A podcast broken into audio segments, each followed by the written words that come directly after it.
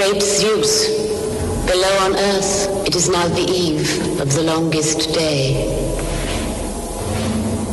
Very well.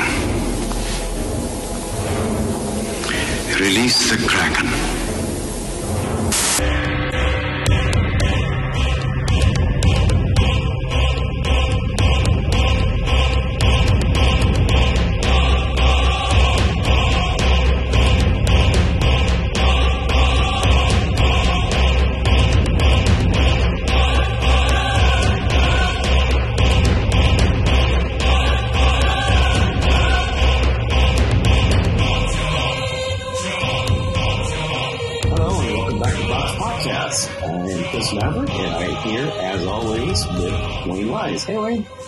Hey Mav, we're back. we're back. It's like I haven't seen you in well, okay, about 24 hours. About 24 hours. So uh, we, we've been pimping the last several weeks your reading that you did at uh, Yeah. at Brillobox in Pittsburgh, which is which is a little. I guess you'd call it a club. It's a pub or club or bar Yeah, in Pittsburgh where they have yeah.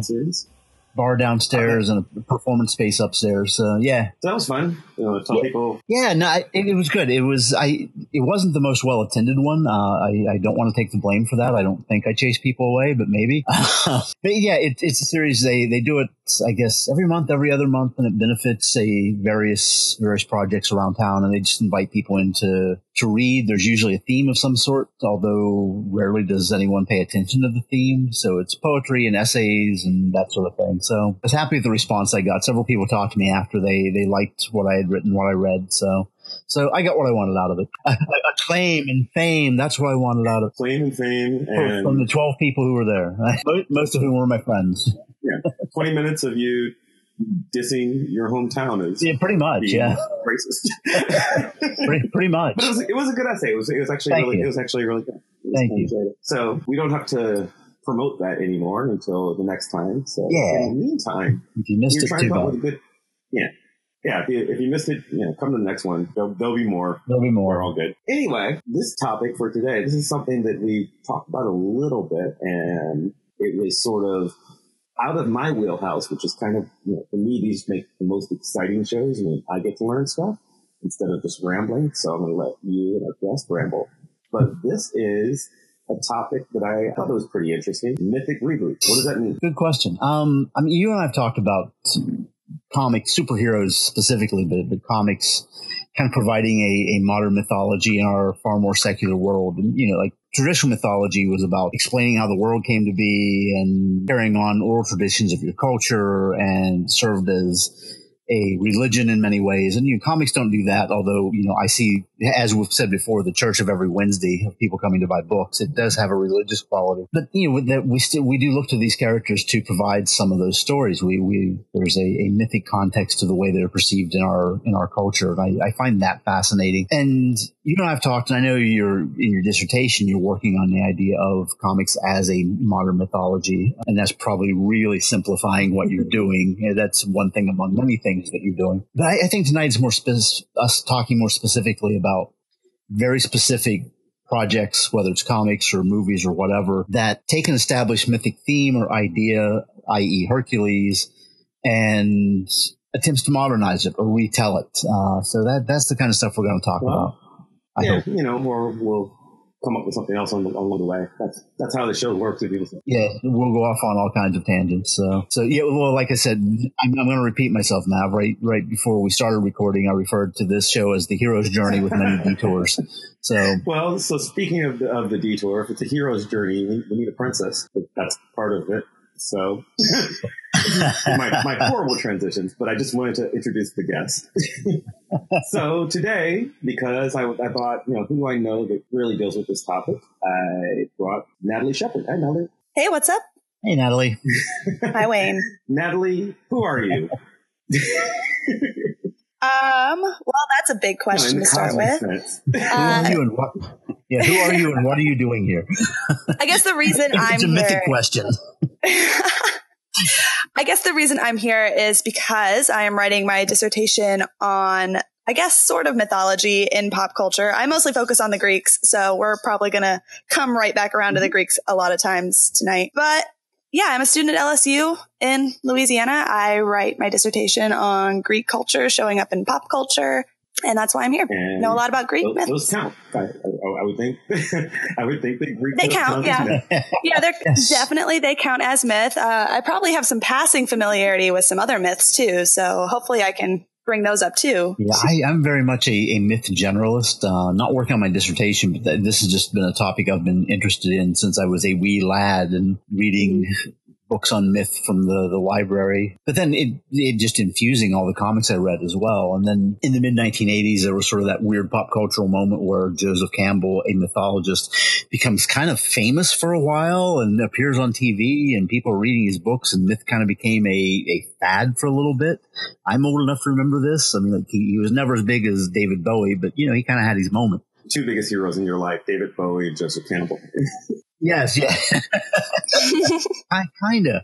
And from there, I mean, reading a lot of his work and, and his his research on on mythology from around the world, I, I was exposed to reading a lot of different cultures, myths. I mean, part of what he was really interested in and fascinated by was how we continue to see the same ideas and themes appear in mm-hmm. very different cultures from around the world. Some of the same stories told over and over, separated by you know thousands of miles, and and his way of, of trying to understand that, explain it, and and there's a big part of, of that was him. I mean, his for- formulation of the hero's journey was him encountering those ideas time and time again. So I, I just I find that fascinating how we as a species tell stories. And Natalie, first off, I gu- I guess I should tell people how, how we know each other. How do we know each other? Well, uh, you came to New Orleans for a conference, and we were friends on Facebook for some reason.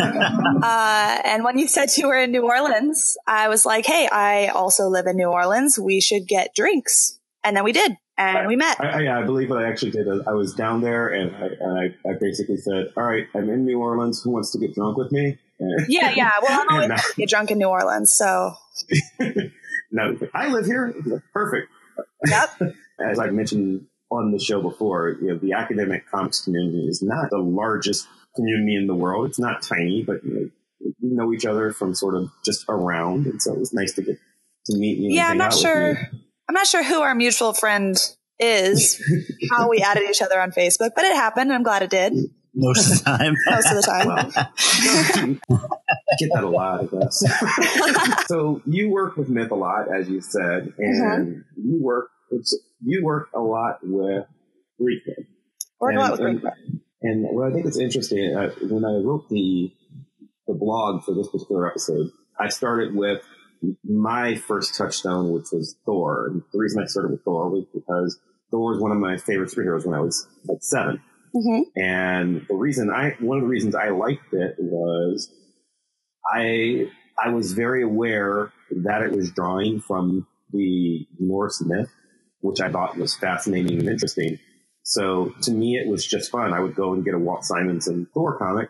I would read it and then I would pull out, I had a copy of Bulfinch's Mythology and I'd pull it out and I'd just like sort of look up everything and, and see where all the references came from. And, and that was just sort of, it, it was the game to me, which is frankly weird and geeky and stupid, but it's what makes somebody a PhD student later in life is doing, doing that sort of thing. It's like, oh, there's intertextual links. Except I didn't know the word intertextual yet. But that, but that was interesting to me.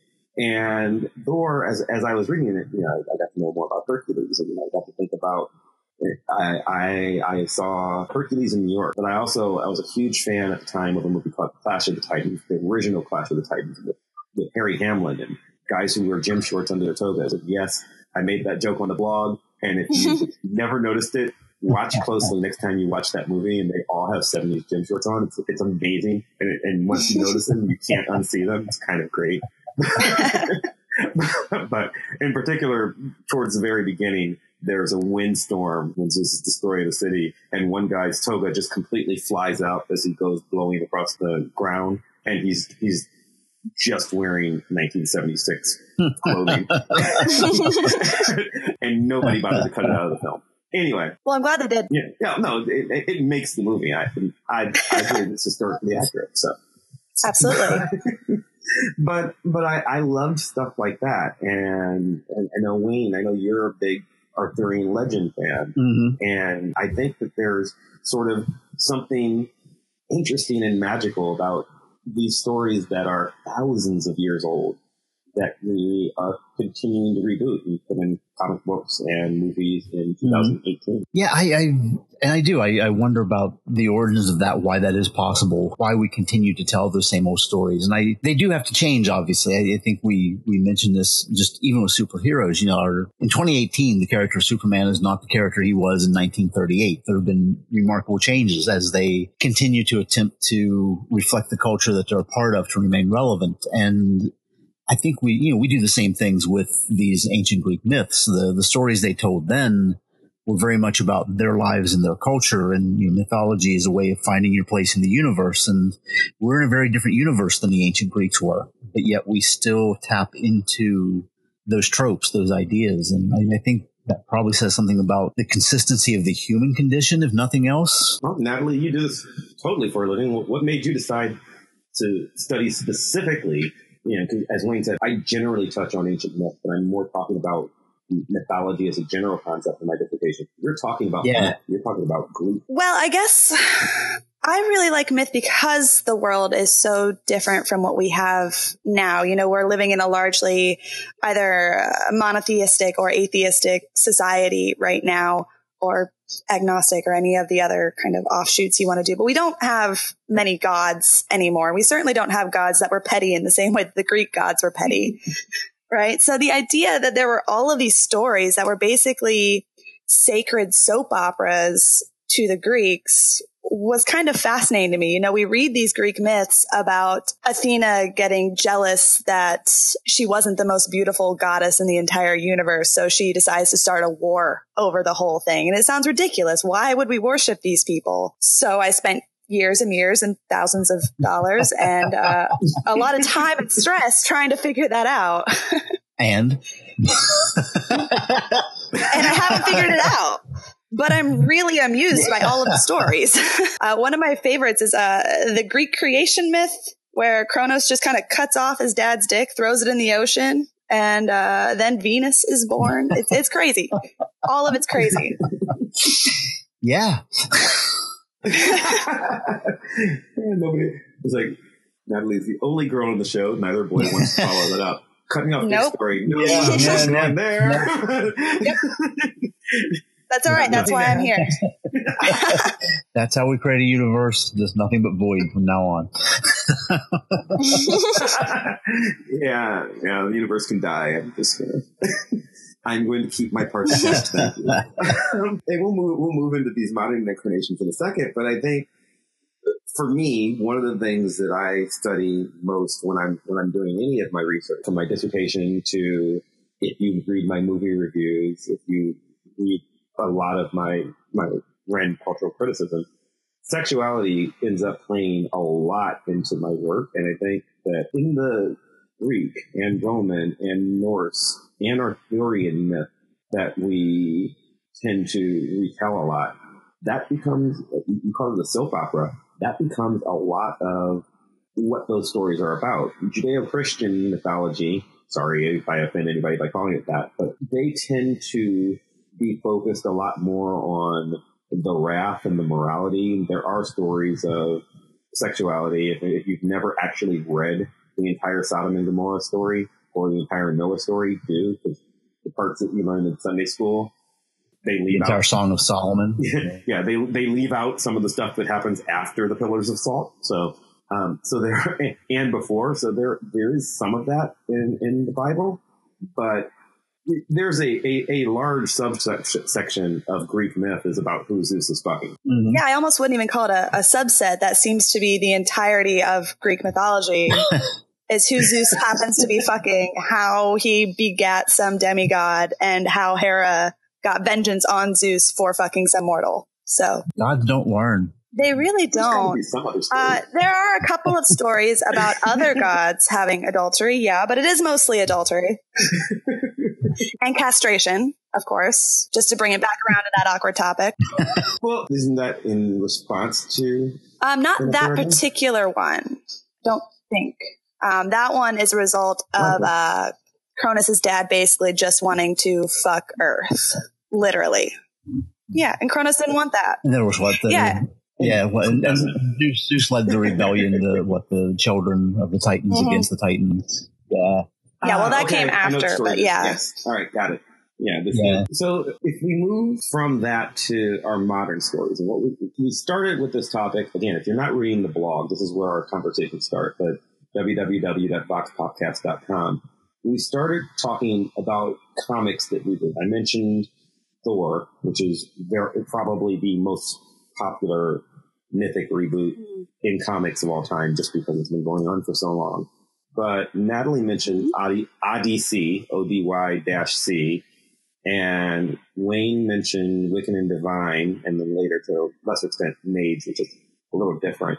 But both of those heavily delve into the sexual aspects of myth. Yes. Um, not just sexuality, but particularly, well, let's start with Odyssey. There's lots of issues of gender. The entire concept is based around, around let's investigate gender using the tale of Homer's Odyssey. Absolutely. Uh, I mean, if you haven't heard the origin story of Odyssey from the mouth of Matt Fraction, uh, he basically says that he wanted to create a hero for his daughter that she could look up to. And then midway through writing this, he realized that it wasn't going to be that, that's for sure. Uh, but he still wanted to write about uh, female Odysseus. This idea just kind of captured him. And then he just kept taking it further and further until there were no men in the story whatsoever. Um, so Odyssey is basically the oh, the Odyssey, Homer's Odyssey, with no men at all That's until you get later on, and then more and more keep popping up all the time. so so it's it is a sci-fi take on the stories. It's yeah, not- yeah, yeah. I think right. the It- the blurb- it's recontextualized, right? Yeah, it's a gender bent sci-fi space opera, psychedelic, crazy seat of your Yeah. pants retelling of the Odyssey. And it brings in a ton of other myths and epics as well. I think there's a little bit of, um, Thousand and One Nights. The last two issues I just presented on at uh, Denver Comic Con actually are a retelling of the Oresteia, which is the story of Orestes and what happens kind of after even the Odyssey. So they get into a bunch of not only the, the Greek stuff, but uh, Middle Eastern and just general mythology. And it's a lot of fun. And there's some crazy, crazy good art. It's not fair that Christian Ward exists in the universe. He is just too good at stuff. But there we have it. And then you've got the, and then we've got mm-hmm. the Wicked and the Divine, which is kind of very similar in some very weird ways where they take gods from all kinds of different mythologies and put them in our modern day. Yeah, yeah. It, it's not so much a, a retelling of a specific story. It, it brings in. Okay, for those who haven't read it, the basic premise is every 90 years, a group of 12 gods are reincarnated into human form. In 2014, they reincarnated as young teenagers who become pop rock stars. It's a mix of, they all have powers. They have the powers of the gods. They have the memories of the gods. They also have the memories of their personal lives. They live life as, as a god for two years with all these powers and then they burn out and die.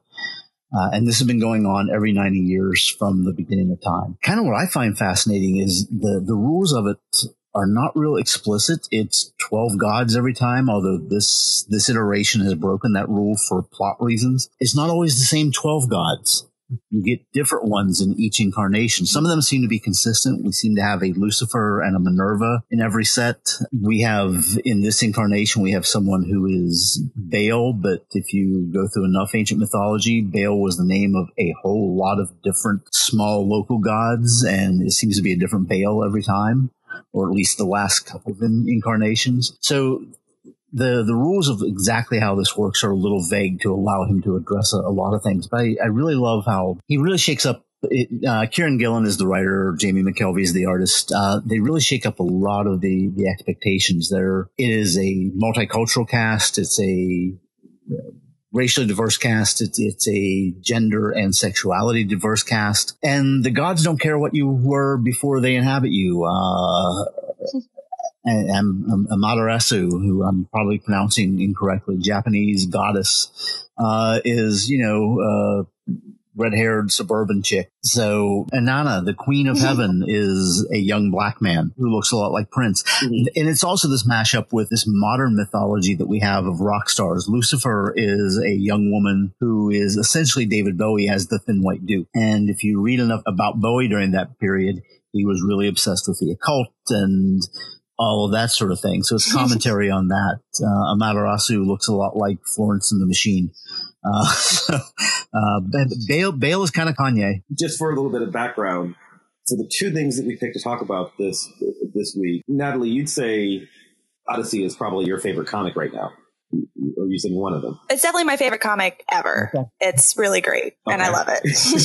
it should be everyone's favorite comic, really. So whatever you're about to say is probably wrong. you can you can beat up Wayne because I was going to say that I know from just talking to him that Wicked Divine's his current favorite. Yeah, yeah, de- definitely one of them. Uh, it, and it's it's just such a combination of things I'm already into. I mean, they have superpowers. They are rock stars, and, and rock is, is one of music is my other big hobby. And they're kind of specifically glam rock stars. It's all costumes and makeup and, and performance, and and that's that's my big area of interest within music. And it's sex, drugs, and rock and roll. It just, it, it kind of combines everything I love. so. And for me, I read both of these for the first time this week.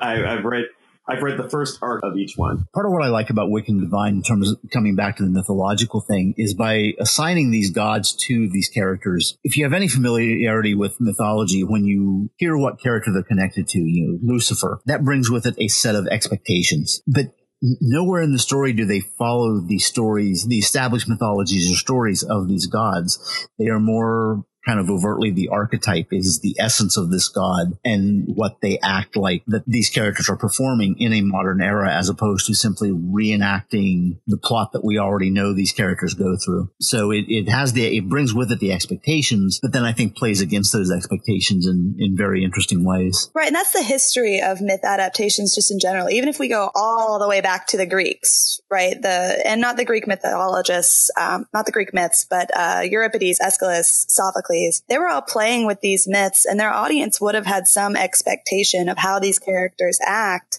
because they were familiar with the myths as religion, right? Yeah. But they all wrote about these myths in such mm-hmm. different ways. I mean, we have like two different versions of Antigone, one where she dies and one where she right. doesn't. And that's a pretty big change depending on which one was right, you know? Which one is canonically true? Well, in my head canon, she dies. Well, I'm guessing that actually the myths weren't too concerned with the teenage daughter of uh, of Oedipus, actually, but you know, it, it, became pretty important once people started writing about it. So, so this is not a new phenomenon. Yeah, yeah, and and that's that's interesting to bring that up because you're right. It, it's doing the same thing. It's taking these known stories and let's adapt them to our own purposes. Let's tell new stories about these characters it, it brings some familiarity to the readership or the viewers or, or whoever is, is right. experiencing it. And even changing the identity of these characters isn't necessarily new. Um, if we look back at Euripides, the Bacchae, for example, they uh, describe Dionysus, the, the Greek god of wine and other sexy stuff. ecstasy, ecstasy, yeah, god of yeah, and raves and raves. Um, yes, and raves which is exactly what he is in Wicked and the Divine. And that is one of the most accurate gods, I think, in in Wicked and Divine.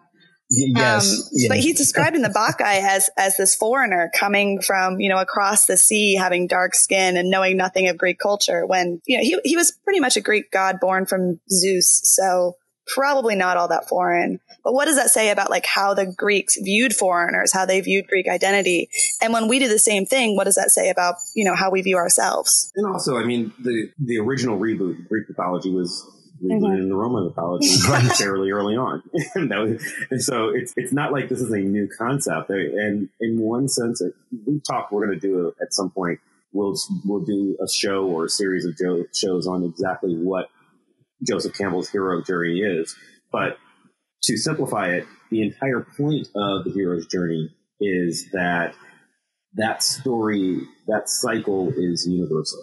It can be retold over and over again. So I think when you take the myths, which are entirely indicative of the journey, that's how Campbell came up with it, because of the familiarity with them, it sort of gives us it gives us a cultural touchstone that we can all we can all sort of start the story on. I don't need to know a lot about Christianity to have a basic concept of who Lucifer is. And if I know that, I can start reading and Divine. Yeah. I don't need to know a lot about Greek mythology to have a basic concept of who Zeus is. And if I know that, I'm more or less okay when I start reading Odyssey. uh, or when I watch Clash of the Titans. I can, you know, I can generally figure out from my base understanding of what it means to be Thor enough that I can watch that first Marvel movie. Probably. There's some weirdness to it, but, but I was just like, eh, yeah, probably. I mean, you got the you got the the base general concept, and you know, we say, hey, there are these otherworldly creatures wor- worshipped by man and they have magic and go. You can, you can sort of start the story there. Yeah, and you can even play with those expectations um, a little bit more. I, I know I, I, might have mentioned Hadestown either in the write up that we did or, or during one of our chats, but Hadestown is a off Broadway. I was recently corrected on this. It is off Broadway. It's a musical based on a concept album a la Hamilton, right? It's a Greek Hamilton, basically. And it plays with the myths of Orpheus and Persephone. So it kind of blends the two into these kind of reverse tales that play against each other. And we know the stories of both those people. We know the story of Orpheus. We know the story of Persephone. But when we kind of change certain things, it throws our expectations out of whack and makes us question things about not only the originals, but about our current situation as well. So um, in in the classic myth, Eurydice is uh, bitten by vipers, and that's how she dies and goes to hell. And then Orpheus, of course, tries to go and rescue her and come back, and he turns around and Eurydice is gone. It's a lot like Sodom and Gomorrah. In the the musical, don't yeah, don't look back under any circumstance. If you ever go to hell to get someone, don't eat anything and don't, don't look back. Look back. um, but what if I what if I have like really dry chicken and I need like some salt for it? can I like make the person in the party who I don't like the most? Can I have them look back? Is, you know, I don't need to look back myself, but I'm just like running away. I just sort of point behind me and say, "Hey, what was that?" Well, I guess it all depends on who's telling you not to look back. Because uh, if it's the Judeo-Christian God, you know, tell them to look back, and if it's a Greek God, then you look back, and they'll turn into salt probably. So the power is ultimately in your hands there. But in always know which God you're talking to. just general good yes. advice for life, that is. But in Hadestown, uh, Eurydice actually dies because Orpheus, the starving artist in the play, can't afford to feed her. Um, he can't afford to buy them shelter. He can't afford to restock their stores of food during the winter. Uh, and it becomes the play that is uh, criticizing capitalism rather than criticizing man's attempt to trick God. Right. So by changing that one little thing, uh, it changes the entire meaning of the myth. Capitalism is our god. well, and that's kind of the point of Hadestown. Yeah. Um, Hades, You're, right? Yeah. Hades is actually like the boss of a coal mining town called Hades Town, where everyone goes to work until they die and he's even building a wall. It's mm-hmm. creepy. yeah, who does that hmm. sound like? Wall. Where have I heard that before? I don't want to be like Danny's show where we have to apologize for talking about for bashing Trump every week. So whenever I bash Trump, I'm just going to apologize. That seems like um, a good policy so, just to have in general. But anyway, so I actually have no specific bashing of Trump in mind right now. I could come up with some, but anyway. Um, one of the things that I think is interesting about these gods, and this is something that uh, Natalie you basically mentioned briefly earlier, if we're we're in a relatively secular society right now, which I think it's it's fair to say, you know, if you watch certain television channels, speaking of bashing Trump, some people would say that Christians are constantly under attack, blah, blah, blah, blah, and you know, the war on Christmas and all that nonsense. Um, but that said, certainly we live in a world where we are not necessarily ruled by religion in any way, shape, or form. That's sort of the thesis that Wayne and I have had for various comic book talks in general. That I always reference Christopher Knowles' book, um, Our Gods Wear mm. Spandex.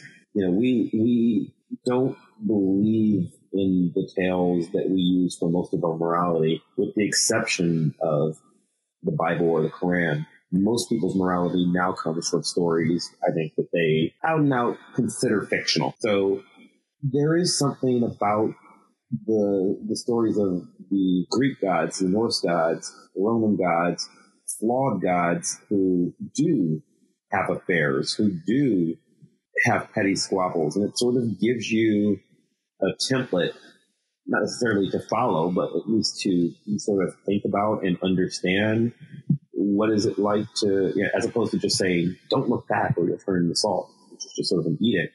Having a template to actually consider, you know, what is it like to have an extramarital affair and to go to war with your husband over his many, many love children, you know, a la Um, yeah, but I think more than that, the chaos that the Greek gods kind of wrought was more representative of chaos in the universe at large. So your average Greek peasant didn't have a lot of control over their life at all. They couldn't control the seasons. They couldn't control whether their crops were going to grow that year. They couldn't control what new war their king was going to start. And that's kind of the, if we want to call it a moral, the moral of these Greek myths is, is batshit crazy stuff's going to happen and you're just going to have to deal with it. And there's not a whole lot you can do.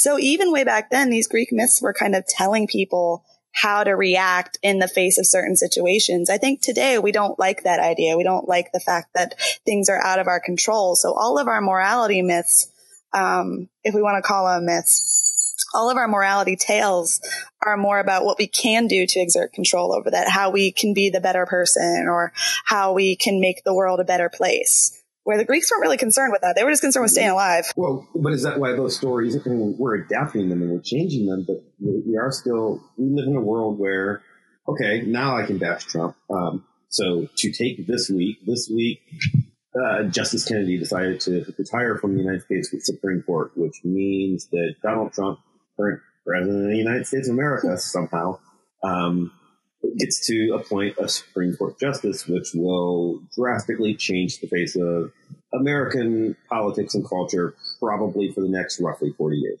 So that's a massive change in many, many people's lives that we have no real control over. Mm-hmm. So does that give me a reason to want to read stories about gods? I mean, it does to take something that's not exactly mythology in the same way. Many, many people that I know right now are very much a fa- fans of the television adaptation of, of Handmaid's mm-hmm. Tale, which is a horrible mm-hmm. society that we are not far from. Handmaid's Tale by Margaret Atwood.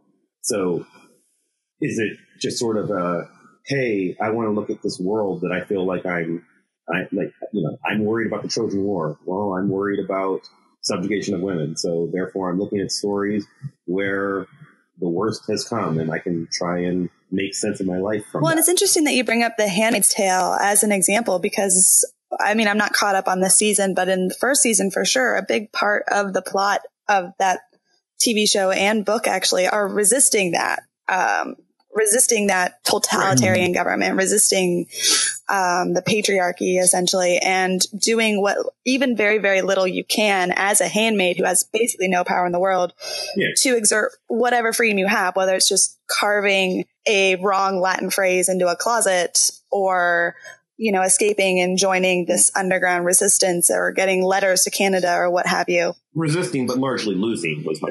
Yeah. yeah. It, it's a, well, and, and call back to our previous episode. We're talking about coming of age stories and how, in the coming of age stories in the last 10, 15 years are fighting against a dystopian future. Mm-hmm. as opposed to gee will she go out with me? It's how do i bring down a tyrant? Mm-hmm. so so i you know we do. I, I think we definitely look to these stories. Those are the mythologies that are being created for our young people now. You know you grew up reading the hunger games instead of the bobbsey twins. You have a very different way of, of living in the world. Um, Wayne, is a, Wayne is 147 years old. 哈哈哈哈 you're not like you're you're older than I am, but that's still not that's not a relevant no, no, reference no. for you. I was trying to the, the thing that is like most innocent and innocuous, you know, old as possible. right now, everybody listening to the show is going to Google Bobbsey. What? what? what the fuck are they talking about? As obscure as we normally are. So anyway, um, but but yeah, it, it is. We're you know we are telling different stories now than we did even 50 years ago with with that sort of thing. And I, I do. I, you know, as the premise of the show, you know, pop culture reflects reality. You know, pop culture is our culture, and, and, that's the way this stuff happens. And the way we I just, I think, once again, as a species, we tend to mythologize our moments. You know, when you're living in the middle of something, you're you're attempting to understand it, and it doesn't take long, historically speaking, to look back on it and mythologize it. And we we do that with you know, we have our heroes of the, the civil rights movement. We talk about the, the freedom riders and, and Martin Luther King and, and Rosa Parks. And there's the actual historical story of what happened, but we tend to tell those stories in a more mythic sense. You know, we, we have made those people into symbols more than humans more often than not. And I think that's something we do to help A, simplify situations that can be incredibly complex but B to give us I know symbols to hang on to, some some sense of how do we make sense of the world we're in, and and you know that is that you know, we we are living in that that culture. Natalie, you were saying you know the, the Greeks didn't have very much control over their life, and for the most part, it was it was that struggle to survive. How do I get by tomorrow and hope the turnips come in? um, and, and, that that was your primary concern. And you know now if I want a turnip, I just go down the shop and save, and, and it's all good. So I, I have time to think about these other things and maybe too much time to think about these other right. things. Right. I mean, the story of Persephone and, and Demeter isn't a story explaining the seasons to us anymore. I mean, we largely tell it as a story of abduction and rape now because that's right. what we're more concerned about. Yeah. Yeah. Well, and, and you know, I, I think at that time there was more of the cultural group thing. You know, just like here's a story for everyone. And, and, now we live in a culture that just so mythologizes the the cult of the individual. Like you know, we we're all you know identity politics or or however you know, that American exceptionalism. I personally, the hero's journey. I did this because I was born special. Mm-hmm. I can pull the sword from the stone because I was born special. And those are the stories that we like to hear so you know, we everybody trying to mythologize their own personal journey, the stories we tell about ourselves. You heard me read that thing last night, Mav. How much did I mythologize myself? You know, it, it, it was it was all true, but I certainly told it in a larger conceptual, symbolic form. We really do need to do like I said, a hero's journey show specifically. But one of the points of the hero's journey is because it is a template, because it is a cycle, is a very basic template for a mythic journey. The story can sort of be mapped thematically onto anything. So uh, Natalie just mentioned the idea of Persephone. Persephone. Right now, if I tell that story, if I make a Persephone movie in 2018, it's going to be about rape because that's just the way that people are going to view it today. If I made that movie in 1950, it would be about listen to your parents. Right. that is, yeah. I mean, it's the same story. Nothing yes. needs to change. And maybe that's one of the reasons we, we, we like these stories. If, we, if I, if I have the idea of a Hercules, of a Thor, of a, of a King Arthur, this is a blank slate character um, which I can assume some level of cultural familiarity in my audience, and I can use to speak to whatever deeper issue that I want to talk to. Uh, I, I could I want to speak to about today, and you know the Persephone story is it's I mean I don't know how to view it in 2018 other than the story of an old man who kidnaps a young girl in order to rape her. That's that's the story. It's not how I thought about it when I was growing up because that's not how it was presented. But in 2018, that's the story mm-hmm. of Persephone. And the, the Persephone in Wicked and the Divine is mm-hmm. living a very different story than that. I'm not there yet. issue seven, issue seven. Ah! She hasn't shown up by, uh, you can spoil it. Spoilers. Spoilers. We get a Persephone. Um, I actually did know that. I, I, and, yeah, and when and I, I actually I reviewed the first volume of Wicked and Divine for for the local newspaper, and that was at a time that that hadn't been revealed yet. And I um, on record, it's in print as calling what was going to happen, if not specifically, then in a broader sense. Uh, I've read the Wikipedia entry because I had to uh, record a show on it, so, yeah, so I know it. Yeah, yeah, yeah, the, yeah. I mean, yeah, the spoilers essentially, you know, the the first volume is Laura really wishing she could be one of the gods, and I ended my review with "Be mm-hmm. careful what you wish for," right? And because we, to me, it was just broadcast that oh that's going to happen. Mm-hmm. Um, well, but, but, that's the story you're talking the, about. You're you're saying yeah. the, you're saying that in 2018 in the American cultural landscape, actually the story of America, I would argue the American monomyth with you know, Jewett and Lawrence. It's a it's a book. It's a derivation from the classic monomyth. But I'd argue that the American monomyth is always about exceptionalism, American exceptionalism. We Mhm. always believe that we are born special as a country. This is the greatest country on the face of the earth because of freedom. Never mind the fact that, you know, most countries have freedom. It's 2018. The vast majority of the countries on the planet are democracies in some way, shape, or form. But even our president, love him or hate him, hate him, is the leader of the free world. That's what we say. There's no reason. Nobody voted to make him leader of the free world. We just decided that whoever our president is, is leader of the free world, and that's what we And any, anybody who fulfills that role becomes that Right. by default. and, and, and we say that. So it, it is it is very much an idea of you can be born special. And Star Wars, uh, one of the most classic of modern myths. Star Wars starts with Luke staring out at the dual suns, just wishing that he could be special. So that you know, if you wish really, really, really hard. One day, a space monk will give you a sword and, and make you a wizard. That's that's the story of Star Wars.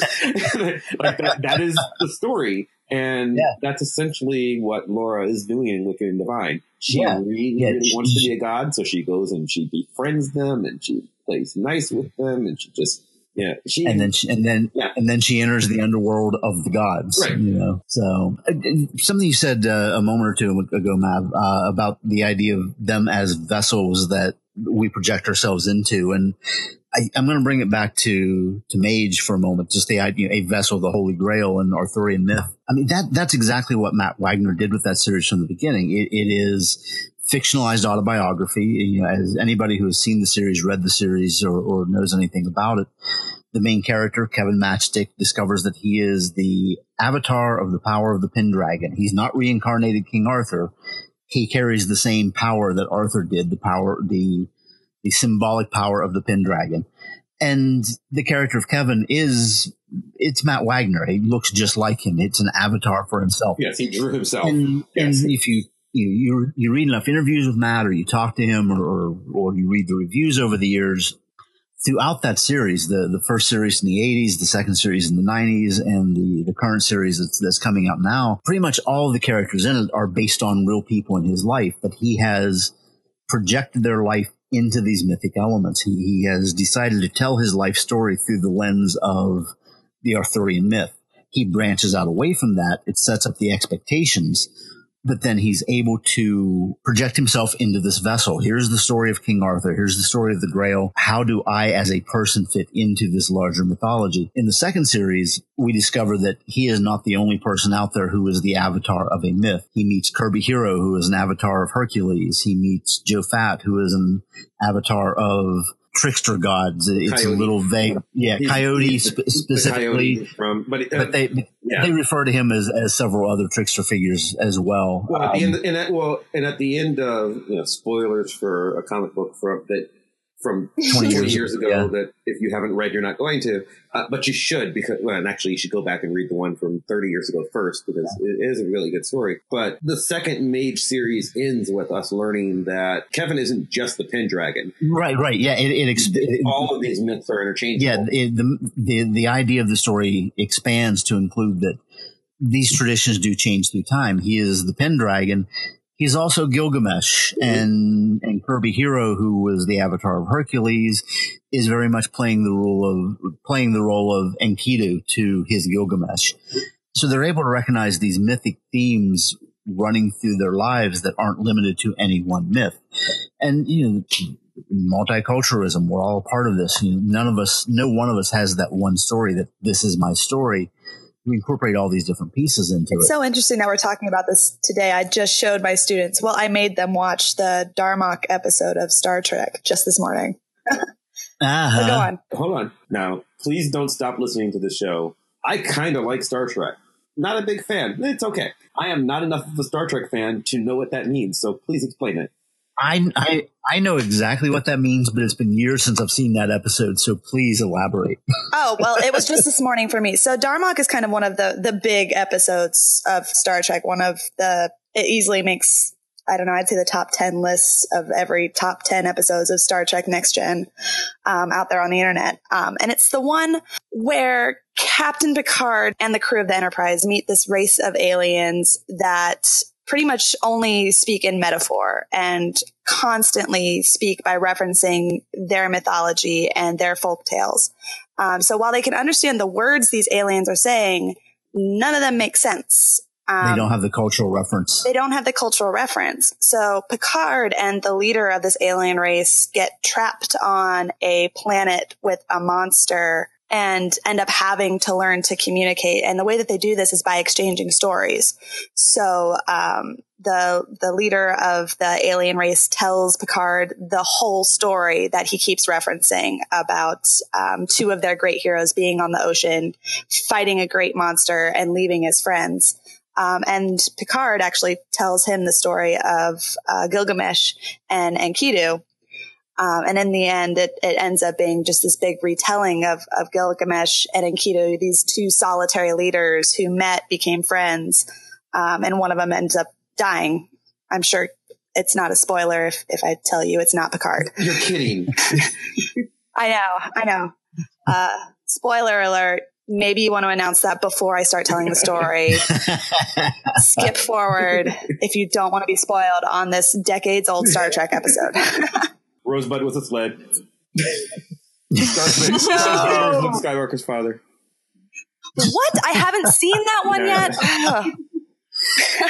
well, and and, you, and and that's interesting that you you talk about that episode and. Uh, Mav, you and I do this at the store every week, and you, most of my conversations about comics are like this. We can have an entire conversation utilizing nothing but metaphors from comics Absolutely. that you that you and me and all of our friends know, and our one friend who doesn't read comics just sits there going, "What?" what? Yeah, our, our, Yeah. our one friend who doesn't read comics is another is Wayne's way of saying Mav's wife. we'll sit there and not understand anything that's going on. Uh,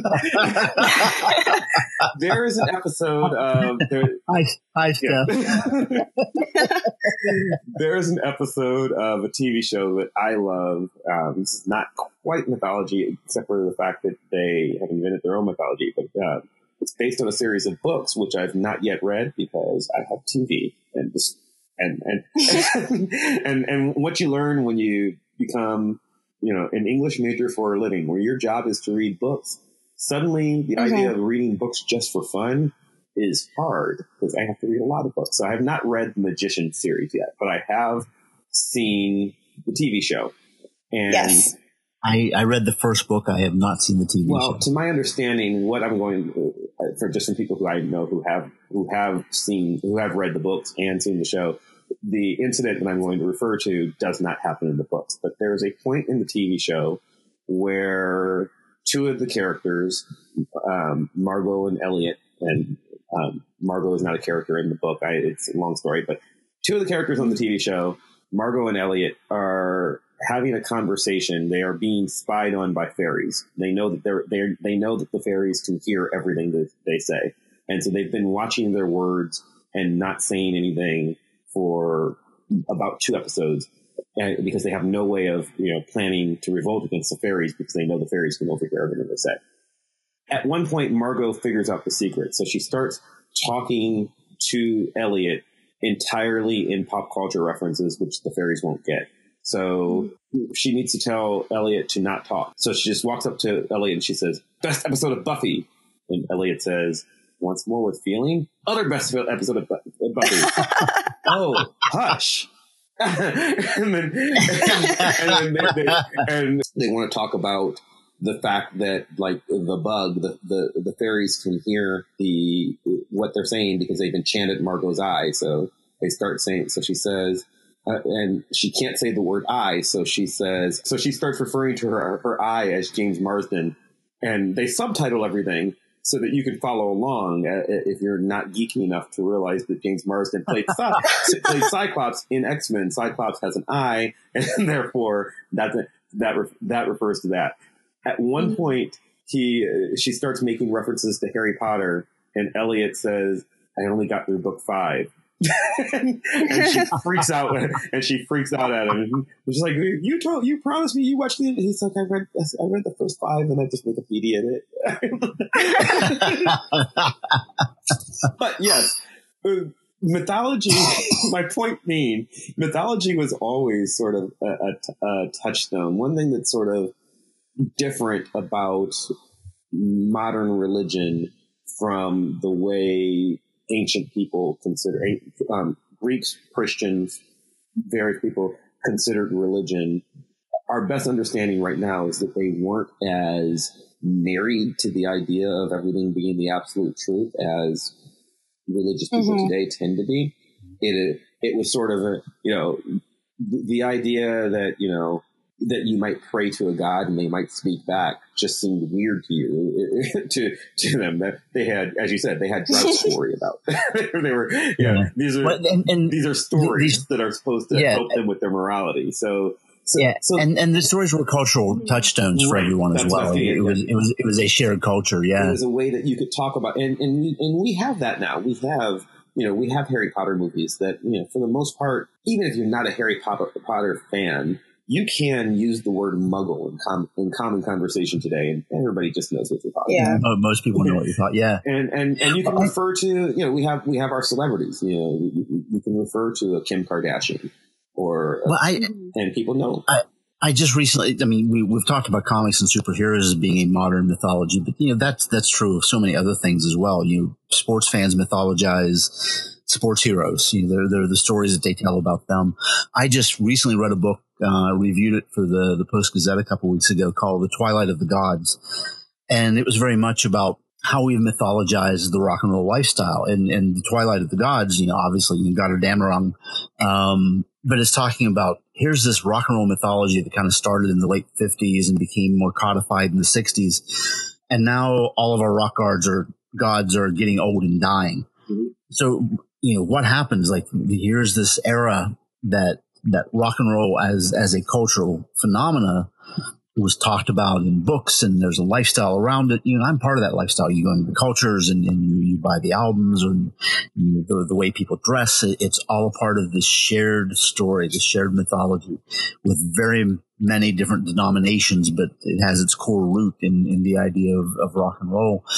And we're at a cultural moment where the actual the people we think of as the rock gods are dying. And and this book very overtly approaches that idea from a Joseph Campbell hero's journey mythic sense and and analyzes it through that lens. And mm-hmm. boy, did that book just really hit home with me and and that piece of my my fandom and just the way I, I think about these things. And and but you know, here it is. Here's yet another created modern mythology that, that people share, that, that is a, a, cultural moment. And we share those same stories and those same icons. And, you know, going back to Wicked and Divine, all of that stuff, not all of it, but I see that stuff playing out in Wicked and Divine as well. There, there is, the visual semiotics of the book, you know, like I, the moment I saw Lucifer, it's like, oh, look, it's Bowie, the thin white Duke and Inanna is the queen of heaven. Oh, look, it's Prince, you know, and, and, and that's, and that's very intentional. You, you, you can't, well, I, I, don't want to say you can't read that book and not get those references because, you know, if, if, you're young and you're not a music fan and you don't recognize who these people are, it really shouldn't matter. Which one's Rihanna? Here, I can't remember. I, one of them. Uh, Sak- Sekhmet, the, the, the Egyptian cat, cat, goddess. Yeah. yeah. Um, and yes, but you know, if you recognize those things, if there's that level of symbolism that goes into it that that gives this whole other layer of meaning or interpretation or the weight those symbols carry for the people who recognize them to to work into the book. Uh, and I so you know I I find that fascinating how we're able to utilize those ideas and those symbols in just so many different contexts. So I just really wanted to use the word semiotics in one of our shows. So. I, have have we never said that before?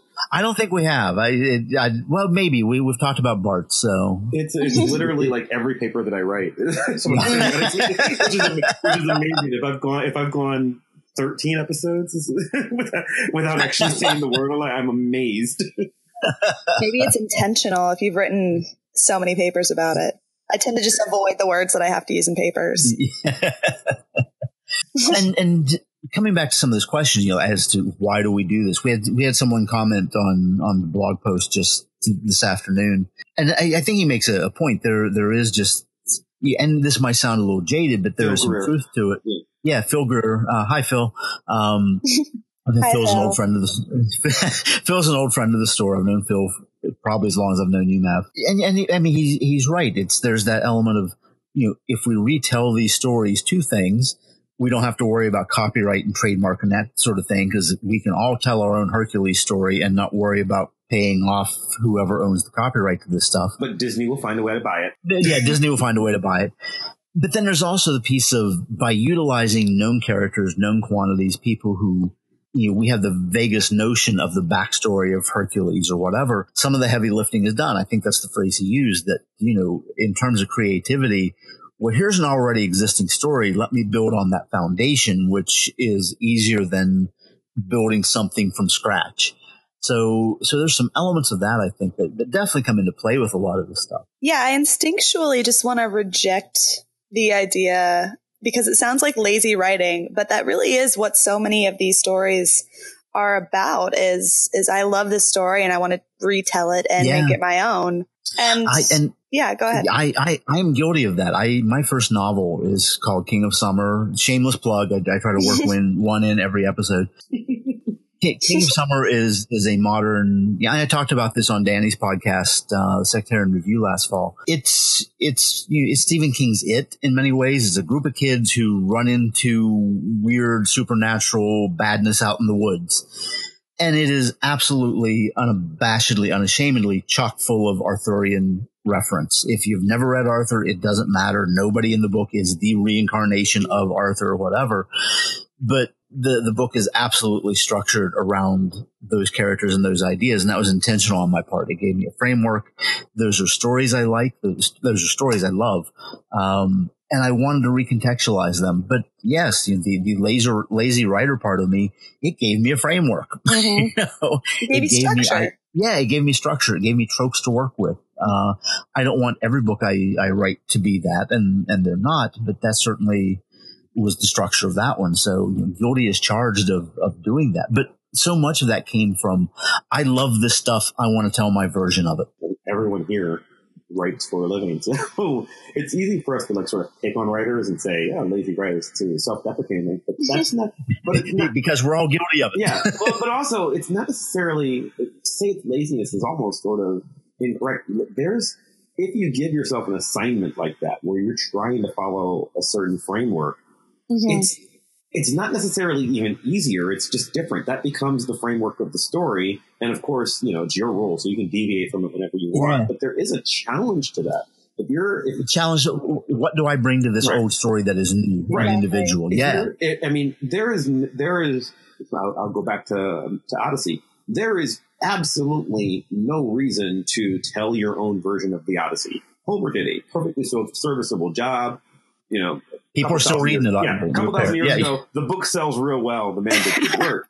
but, but Fraction decided, you know what? Let me try. You know, what is my take on this? What is my spin on this? And and it's sort of you know why do we, we do this with fairy tales too? Like, uh, you know why why yeah. do I ever need to tell my own version of Snow White when Disney is already you know I'm never going to be more famous than Disney's version of Snow White. You know, the Grimm brothers aren't as famous as Disney's version of Snow White. But we have we have again comics like Fables. We have television shows like Once Upon a Once Upon a Time. We have hundreds of yeah. hundreds of books deemed urban fantasy mm-hmm. that start out as an adaptation of a well-known fairy tale. Right, right, and we and it's there is sort of a you know there's a challenge even you know going back to our fanfic episode. I think we mentioned briefly that you know um, E.L. James she started her Shades of Grey series as Twilight fan fiction because there is yeah. there is as a fanfic writer, which is in a, in a way what you know, all writers really are. Yeah. Um, there's a there's a question of what can I bring to this? I, you know, when, when, when you and I both you know both started before before before writing, I, I, wanted to be a comic book artist when I was seven. And, yeah. And how do you learn to draw comic books? You, you, you know, copy what other people draw. Or, yeah, yeah. You, you sit there and you, you trace Spider-Man over and over again, and then you finally get tired of tracing it. So you're like, let me see if I can do this freehand. And by freehand, yeah. that means you sit there with um, John Romita Senior's copy of Spider-Man sitting to your left and the paper to your right, and you try to draw exactly like John Romita Senior. yeah, that's how. That's then that, and eventually you you if you continue at it, you learn to draw it your own way. But that's the process. Absolutely, right. that, that is how you know. And and if well, you're and, not a comic book artist, you you you know you pick Michelangelo or you pick Da Vinci, you know, whoever you, you pick. But Yeah. But it, it starts with copying, and then it becomes if I can copy Spider Man, what can you know? What can I add? What can I add to Spider to Spider Man to make it my own? But it, the question is, you know, what can I add to this myth? What can I add to make it my own? And I think that's essentially what everybody who reboots a myth is doing. It's in, in Fraction's case. What if they were all women, or you know, or I mean, it's just not spoiled. It's whatever. Like um, Zeus is non-binary from the very beginning because they wanted him. They wanted him to still be the father, but her to be the character. So she continuously refers to herself as mother, father, and stuff like that. There's quite a few non-binary god characters in in the Yeah. story. Mm-hmm. There's a there's a famous quote that's been attributed to everybody who's ever quoted anything, which is "good artists copy and great artists steal." So there's there's a piece of that. Now to come back to, to Joseph Campbell, the title of one of his books is "Transformations of Myth Through Time," mm-hmm. and it talks about that idea that for a mythic story to continue to have resonance, it needs to change, it needs to transform, it needs to continually reflect the culture it's a part of. And I think you know, those of us who we use these mythic ideas as an underpinning for the stories we want to tell now. We're, I, said, you know, an hour ago at the beginning of this, I think just part of it, the way we as humans tell stories and we, we are influenced by the stories we hear and then we want to make them our own. But to make them our own in, on an individual level as a person, but also as a culture and time passing, those stories have to change. We have to bring something new to it for it to maintain any relevance whatsoever. And if the story is well told enough, it has that relevance and then it's transferred down to the next generation who then do the same thing with it. Um, and, and the stories that last are the ones that you know, say something about the human condition, you know, the, the Arthurian stories, the Greek myths. We're still retelling them in modern ways because somewhere they still speak to who we are. That's it. My, that's my last final quote. I, I didn't, I didn't steal that from anybody. to add to that, I think that there's also the belief of the writer, the belief of the artist, I should say. Art is a narcissistic attempt on the part of the artist to become immortal. That's what that's what we do. You know, we we are whether you're a writer or an artist or a podcaster, the entire point is, hey, look at me, look at this thing that I've done, rejoice and call me mighty. That's what we're trying to do. And one way of doing that is you you find this immortal story, something that you love, the story of the Odyssey, the story of, of Lucifer, the story of Thor, and you are attempting to leave your mark on it because even if they don't remember your name, you become a part of that story.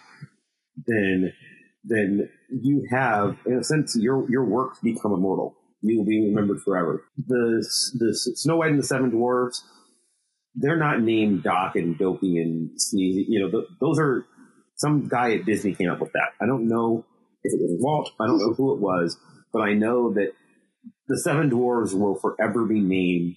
You know, Bashful, right. Dopey, Doc. Like the, the, that's their name now because they because Disney found a way to immortalize themselves in the story. The most famous line from Clash of the Titans is release the Kraken. So famous, so it's, it's in both versions. It's in it's in the '70s version that I love. It's in the horrible remake from 2000 whatever. It is not in the Perseus myth. Do you know why it's not in the in the Perseus myth? Because Perseus never st- never fought a kraken. Because a kraken is not a fucking Greek creature. it's Norse. It is not what Perseus fought. And moreover, the thing that's in that movie is not a kraken. the kraken is a giant squid thing. wow, what did Perseus actually fight? Do you do you remember, Natalie? It's um in the actual. Um, it is a myth, sea monster. some. Yeah, but it's not called No. the kraken. Perseus Um, kills um, something else, and it's not as cool sounding. So The they sea just monster changed it. Katos, which is just a big fish. It's a whale. Yes. Yeah, yeah, it's a big whale. Perse- Perseus released the whale has nowhere near the same resonance. Right. So so when they made the '70s version of the movie, they it didn't sound cool to have Laurence Olivier going release the Katos. It just it didn't have the ring to it. So they said let's call it Kraken. What's Kraken? I don't know. It's some fucking myth thing, and it's, It's- not Greek. It's a Norse myth. And then they they went and looked up and said, "All right, well, let's make one of those." And they looked, and it's basically a squid. Well, that looks stupid. Let's make it a sea monster. Okay, so Kraken, sea monster. That is a legend that goes all the way back to like 1976. That's it. Well, and that's the same as um, uh, Vampires in Sunlight goes back to Nosferatu, right? So uh, on the last day of filming, they were worried they were going to be sued by uh, Bram Stoker's family, so they had to come up with a way to kill the monster to change the story so that it wasn't copyright infringement. They didn't do what we're talking about and get something that was already out of copyright. They just did Dracula. Um, so they needed a way to kill their monster that didn't copy from the book. And the sun was coming up, and they were like, "There it is." That and that's where we get He's that iconic of the night. scene. The sun will do it. Yeah, Yeah. I mean, and we, we now think of you know, the, the vampires and sunlight. I mean, ooh, that's ancient folklore. No, no. that's a it's a really bad monster that can't come out in the sunlight. That's what it is. Like that's easy to defeat. But I mean, the the mythology of vampires that is for I mean, Buffy's vampires are allergic to sunlight. Twilight's vampires aren't, aren't allergic, but there is an effect of sunlight. I mean, you're you're talking about a legend that goes back a hundred years. Yeah. Well, and, and that's it. And, and that goes to show, I mean, the, the increased you know, movies and TV, our increased media thing, it doesn't take nearly as long for these things to become canonical, to become the legend without any sense of historical perspective. We don't need thousands of years of oral tradition to, oh no, sun will kill him. well, and we were talking about Persephone earlier, and, and we all know the story as the rape of Persephone. The Renaissance writers and sculptors and artists titled all of their works "The Rape of Persephone." But the Greek probably wasn't like a literal rape. They were probably just talking about a, a fairly standard marriage that mom didn't know about. The Romans were the ones who changed all Yeah. that. And the Romans came right up. In the original story, she's more or less in love with him. Yeah, some interpretations. Yeah. The ones She, that she, I like. she, she ran, she, she ran away with that cool goth looking guy. Mhm. Every mom's worst nightmare. Oh, now I'm gonna have to like make my own Persephone story where where it's literally just like just a guy on a bike You know, re- re- with re- a job. read, read yesterday's issue of Wicked and Divine. Oh, really? Eh, never mind. My life is meaningless. There's a, a really I'm not. I'm on. I'm on issue seven. I've got a while. Okay. There's only 40 of them. That takes what, like a week? Yeah. dissertation. Yeah. It's summer. this, is, this is research. There's a really beautiful poem, and I'm not going to be able to find it now, about Persephone marrying Hades so that she can become queen of the underworld. She's just this power hungry woman. Yes, I've read that. Um, yeah, I know, I know the poem you're talking about. I can't think It, it's one of my favorites. She's a fascinating character of myth that really is like two. Yeah, absolutely. that's Well, and she has uh, two which, names, so you know, that's fitting. I think she's like Kore or something before she's kidnapped, and then she becomes Persephone. So once again, saw me nothing. Myth myth good. It's good, yeah. Fire bad. What- What's amazing about the show is the conversation never goes where you know, where I expect it to go. So I don't know why we reboot, and I don't know that we we can. I think the question is not so much why do we reboot them, but why do we love them so much? Mm-hmm. And I think what we what we've really settled on is just because we can see anything in them. There, you know, they fascinate us. They're the stories that still that still resonate today because you know, if you look at a tabloid, a, a tabloid story is what we really, really care about is who's fucking who, who's stepping out on who. That Mhm. those are that that's that's celebrity culture, and you, know, you also want you know some excitement. You, you know, you toss in a little bit of violence and um, and a war here and there, and you know those are stories. That's that's what Mhm. the biggest classic myths are. Yeah, well, they, they are. They are a container into which we project ourselves. They are, you they're a Rorschach test. We see in we see we see ourselves in them. We project ourselves into these roles, if not overtly as identifying as this character, but we see our world. We see the people we know. We see ourselves into them, and and I, you know, to me, that's that's what all good storytelling is, and maybe the ones that last become the, the stories that last become our cultural myths because they speak to the most people. Maybe, or because they have the best sex and violence in them. yeah, yeah, Yeah, which which speaks to a lot of people. that's true. So, alrighty, we, we solved nothing. Yeah, that's another show. So we solved nothing once again. Maybe, maybe that you know we, we don't have a catchphrase yet. So, yeah, so we solve nothing. That's the theme of this show. but More, more, more questions than answers. Mm-hmm. Yay. I like questions. That's what, that's what Yeah. this about. Yeah, exactly. Natalie, thank you for coming. and Thanks for having me. Yeah, thanks, Natalie. That was great. Yeah, And hopefully you'll come back sometime. definitely for sure. Do you have anything else that you want to promote? Make people. talk Oh, about? nothing right now. This is my summer of promoing. So I'm putting together my blog, I'm putting together my podcast, but I don't have anything really yet that is published. So I'm just kind of hanging out. Sounds good. Can people follow you on Facebook or Twitter or anything like that? Uh, I'm not on the Twitter. I don't really understand Twitter. Um, Me, ne- me, me neither. I'm on there, and, and Mav makes me give my Yeah. my my handle every week, and, and there's no point to it because I just If you fast forward to the show exactly two minutes, I'm going to awkwardly ask Wayne what his Twitter handle is. He's going to forget it, and then he's going to tell you, and he's going to talk about how there's nothing there, and there hasn't been anything new probably since the last two or three times we've, we've been, him. we've been doing the show for three months. I finally followed the show's Twitter thing last, last week. last week. Yeah. yeah. I don't need I don't need the I don't need the Twitter for this. I talk to you, man. What are you What are you going to say in 146 characters you haven't said in the last hour and a half? Nothing. If you read, if you, if, if you read my blog, I, I I need a good two thousand words to really express Say a, a anything. hello. so, Natalie, where can people follow you on Facebook? Uh, Facebook.com slash Natalie R. Shepherd. Pretty, pretty simple and boring. Yeah. now you're, you're fascinating and exciting and and and actually I, I do enjoy and again as you said most of our relationship is talking on Yeah, Facebook, yeah, yeah. so we've only met Yeah, there's a lot of Trump bashing. There's a Uh, lot of uh, Yeah. testing for, Talk you know, lots comic of talk about comic books.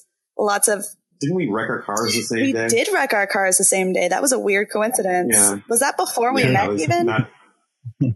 yes it was before we met yeah that was not fun no, it's still not fun. I still haven't replaced mine. Ah, if you are a fan of this show, and I hope you are, because otherwise, why are you listening to us babble about Facebook? Um, I hope you are following the blog. You can follow the blog at www.voxpopcast.com. You can subscribe to the show on iTunes, Stitcher, Google Play, wherever podcasts are found. If you do that, please go rate us highly and leave us a review because somehow the magic that no one who does a podcast understands and, and everyone says this exact same thing. Somehow reviews trick algorithms and make people want to listen to us more and we want to be famous. So please do that. Follow the show on Twitter at VoxPopcast Follow me at Chris Maverick. Follow my blog at Chris or my blog www.chrismaverick.com. Wayne, where can people find you? Uh, my blog, www.wayne-wise.com, and don't even bother with the Twitter. Just don't. the thing is, we, Mav, we don't just want to be famous. We want to be mythic. Mythic. It's a great sign off. Does Mythic pay better than No, I don't think it I, pays I at hope all. so. I, no, no, yeah, all right. Just Damn in it. like, uh, Thank you for listening. Thanks for coming on again, Natalie. thank you. Thanks, Natalie. And and we will talk to you all next week. Goodbye. Goodbye.